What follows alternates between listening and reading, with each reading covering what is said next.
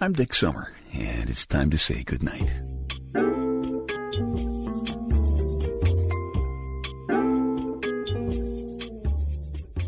This is a quiet place to rest your head, a safe place to hide a hurting heart, a gentle place to fall.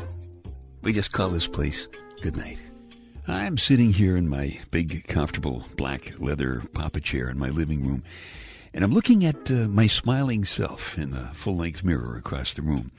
It's a little bit different because usually when I'm looking in the mirror, it's, you know, just kind of a glance while I'm shaving or combing my hair or doing something like that. And I, I used to look in the mirror while I was tying my tie, but I very seldom tie a tie anymore. Thankfully, suits and ties are mostly in my past. I think I look so much better these days dressed casually in my Pierre Cardin gold lame loincloth with the matching Land's End purple ostrich feather. Uh, my lady Wonder Wench says that the, the glitter on the eyelids is a little uptown, so I only wear that to meetings with clients. Can't stand ties. Dumb things. But I found an interesting thing. If you stare into a full length mirror long enough, it starts working like a crystal ball that's running backwards and that'll make you stand up straighter and suck your belly in, and and that starts the projector going on a, a, a memory movie. Most of my memory movies have happy endings. One of them starts out with a shot of Dick the college kid Summer standing in the lobby of the RCA building in New York, greeting visitors to the NBC radio and TV studios. His NBC page uniform, pressed and neat, but standing on a marble floor eight hours a day. However, he is a college kid, so he can take it and still keep a smile on his face. And the soundtrack of that memory movie goes something like this.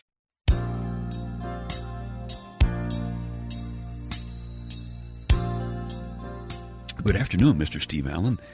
Uh, good evening, Mr. Chet Huntley. And then, of course, there was the occasional, sorry, sir, you need an NBC pass to use that elevator. That uh, last comment was about the extent of security at NBC back in those days. Okay, so then fade to black and come up on uh, the next shot in the memory movie. And we've uh, run forward a few years, and, and you zoom in on the face in my full length mirror, but a young and excited, trying to look nonchalant kind of face, you know walking into that same lobby. And the college kid at the Velvet Rope that night says, Good evening, Mr. Dick Summer. Music would come in right about there in the movie, chasing a chill that still runs up my spine when I think about it. That was some day. Actually, it was in the evening. It doesn't matter. Eventually, while I was on the air at WNBC in New York, the college kid at the Velvet Rope in the lobby was joined by members of the crack NBC security system at night. Uh, these were not exactly Navy SEAL type guards. Mostly they were guys from Brooklyn, Queens, Staten Island, and you know, they're just working for some extra bucks to pay the rent or send a kid to college. Nice, hardworking New York kind of guys usually kind of tired after their day jobs, but uh, not the kind of highly trained, motivated killers you'd want on ready alert to defend with their lives whoever was upstairs working the overnight hours on radio or TV. As a matter of fact, it sometimes seemed like their main function was to stop my Lady Wonder Wench or any of my other family members or friends from coming up to the second floor radio studio without permission from the guy on the air, which was me. And security was far from airtight, however. One morning at around 4:30 a.m., I will never forget. I had the feeling that somebody was watching. You ever get that feeling somebody's watching you? And I looked up, and, and sure enough, there was this guy standing outside the studio glass where the tours go during the day, and he was watching my engineer Vic Lombardo and me do the show.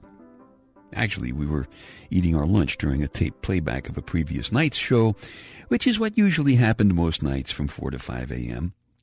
But I'm pretty sure we looked like we were working because between 4 and 5 a.m., there's very little difference between how guys look when they're working and when they're eating lunch anyway, so let's not argue about it. Anyway, I didn't think it was too strange a thing because the Tom Snyder show offices were just down the hall, and I figured it was probably just some staff guy working late. But a few minutes later, this guy walks slowly into the studio which seriously disrupted my enjoyment of my ham and Swiss on rye and Vic's cold coffee and Playboy magazine. But instantly, my finely honed NBC page training kicked in, and I said, Sorry, sir, but you can't come in here without an NBC pass. As I recall, Vic uh, not having the benefit of that same sophisticated training was a little bit more New York blunt. I think he said something like, Yeah, what do you want? anyway, the, eyes, the guy's eyes got wide, and, and he started to shake. And he said, Please don't tell the doctors I'm here.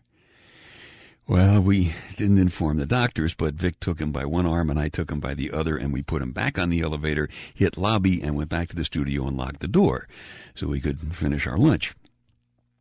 But some people never seem to have any trouble getting past security. And they were a group of young women that I came to call the Midtown Manhattan Ladies. As those of you who are familiar with Manhattan probably know, the NBC studios are right in the middle of just about everything in Manhattan right across from uh, Radio City Music Hall, only a block or so away from the best clubs in town, you know, right there. And uh, some of the young ladies who worked at those clubs would often uh, seek refuge and perhaps some other human solace after work in some other open all night venues like the NBC studios. As I said, the security guards weren't exactly ex Navy SEALs. They were mostly tired New York guys who figured that there'd be nothing like a middle of the night visit from one of those scantily clad maidens to wake up the guys upstairs on the overnight shift. And they were right. Now, you may notice my extreme care in talking to you about things due to the Lady Wonder Wench factor, among other considerations. But uh, suffice it to say that it was not unusual for a lady in a raincoat a smile, and little else to slip past security and find her way up to the studios. I was, of course, delighted.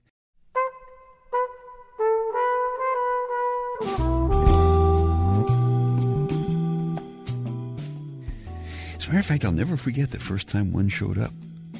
She was very pretty. She was slim. She had long dark hair, soft, gravelly voice, probably around 27 years old. And she walked over to where I was sitting and she smiled and she reached down to give me a kiss on the cheek. And she was telling me how she always listens to my show every night and I'm just wonderful.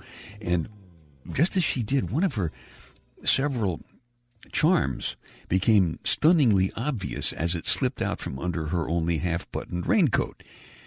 Now, here's where it gets weird. The usual hormones came blasting into my brain at exactly the same time as a picture of my Lady Wonder Wench popped up.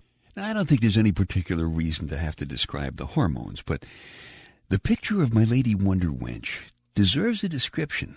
It was this little picture that popped right up. She wasn't angry. She was just she was just hurt. Like I'd never ever seen her hurt. Just like this instant picture. But it absolutely canceled out the hormones and they immediately stopped sending signals to the hands to which they were attached. As a matter of fact, it was, it was a really sharp slap on the side of the head.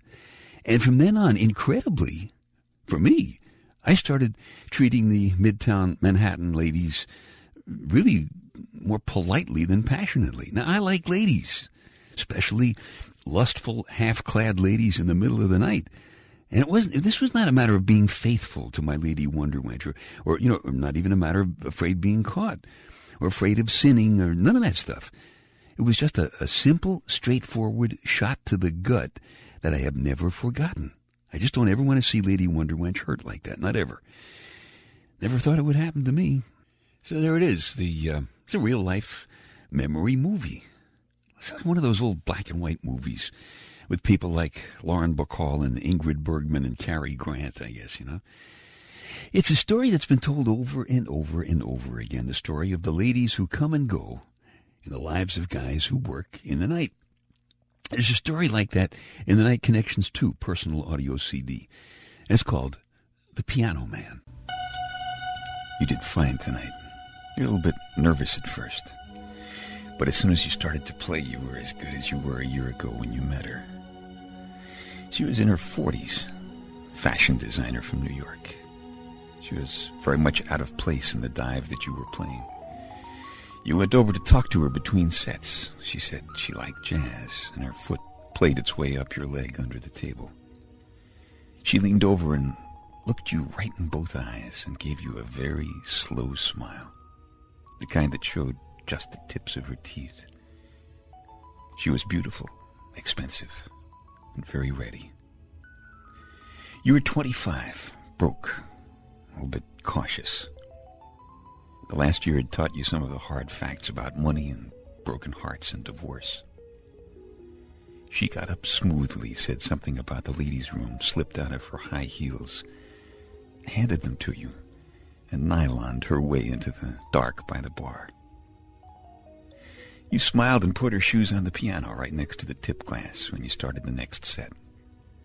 And every woman who came up to make a request noticed them and smiled.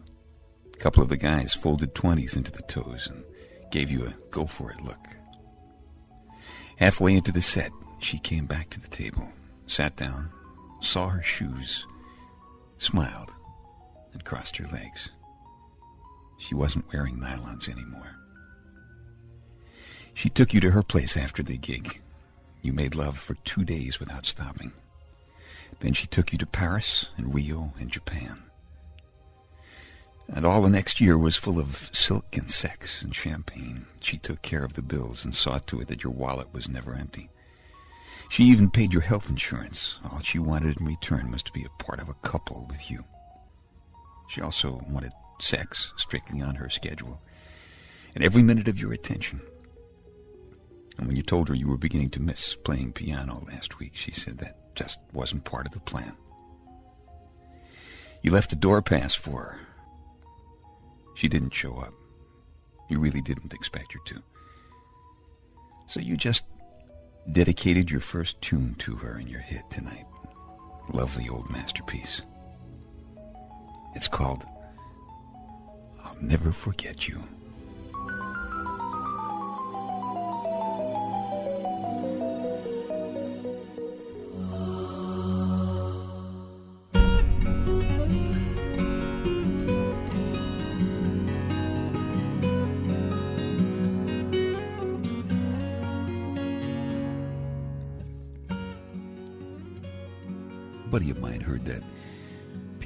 Story and he said, Hey, girls don't wear nylons anymore. Well, this girl did. And then she didn't. And let me tell you, slipping them off generated enough electricity to light that piano player's fuse pretty good. It's called The Piano Man. It's from the personal audio CD called Night Connections 2. If you like it, you can just keep this podcast. Or if you want a fresh copy, just go back to dicksummer.com, download it from the Night Connections 2 icon on the opening page.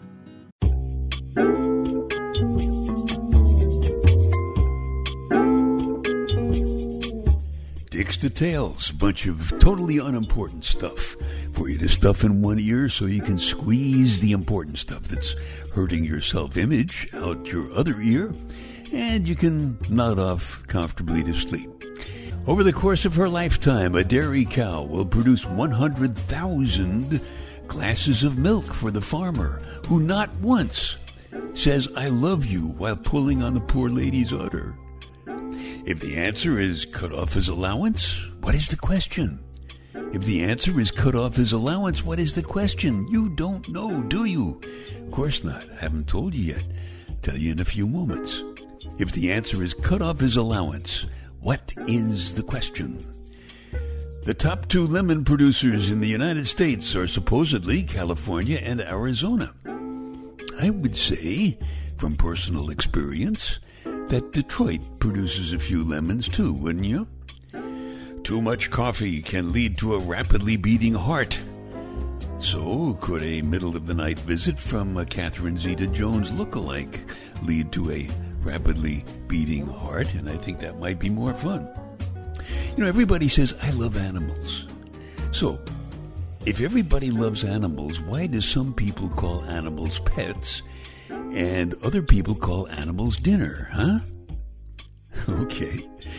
If the answer is cut off his allowance, the question is, how can you recapture your youth?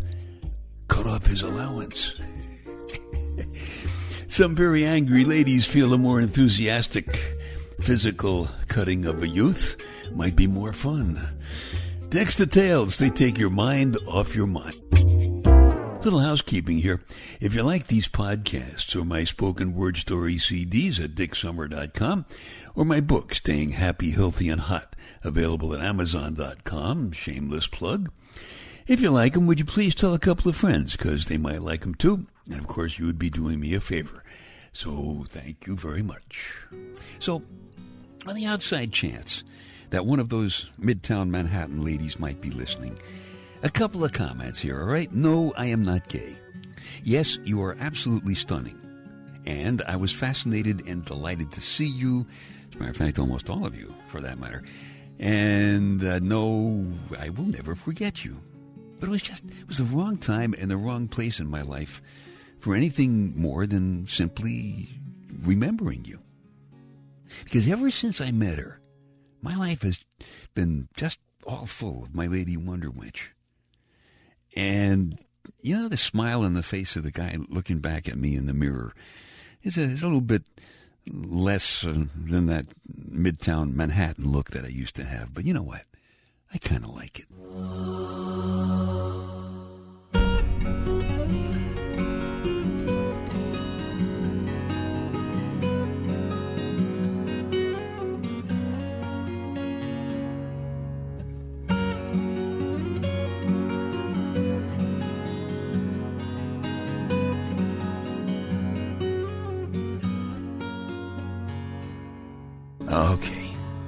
Time to tuck you in now. I'm Dick Summer, and I hope you'll come back soon for a gentle place to fall. Quiet place to rest your head. Safe place to hide a hurting heart. Nice and easy now. Couple of deep breaths. Come on. There you go. Just one more. That's better. All the way to sleep all the way to sleep. Good night.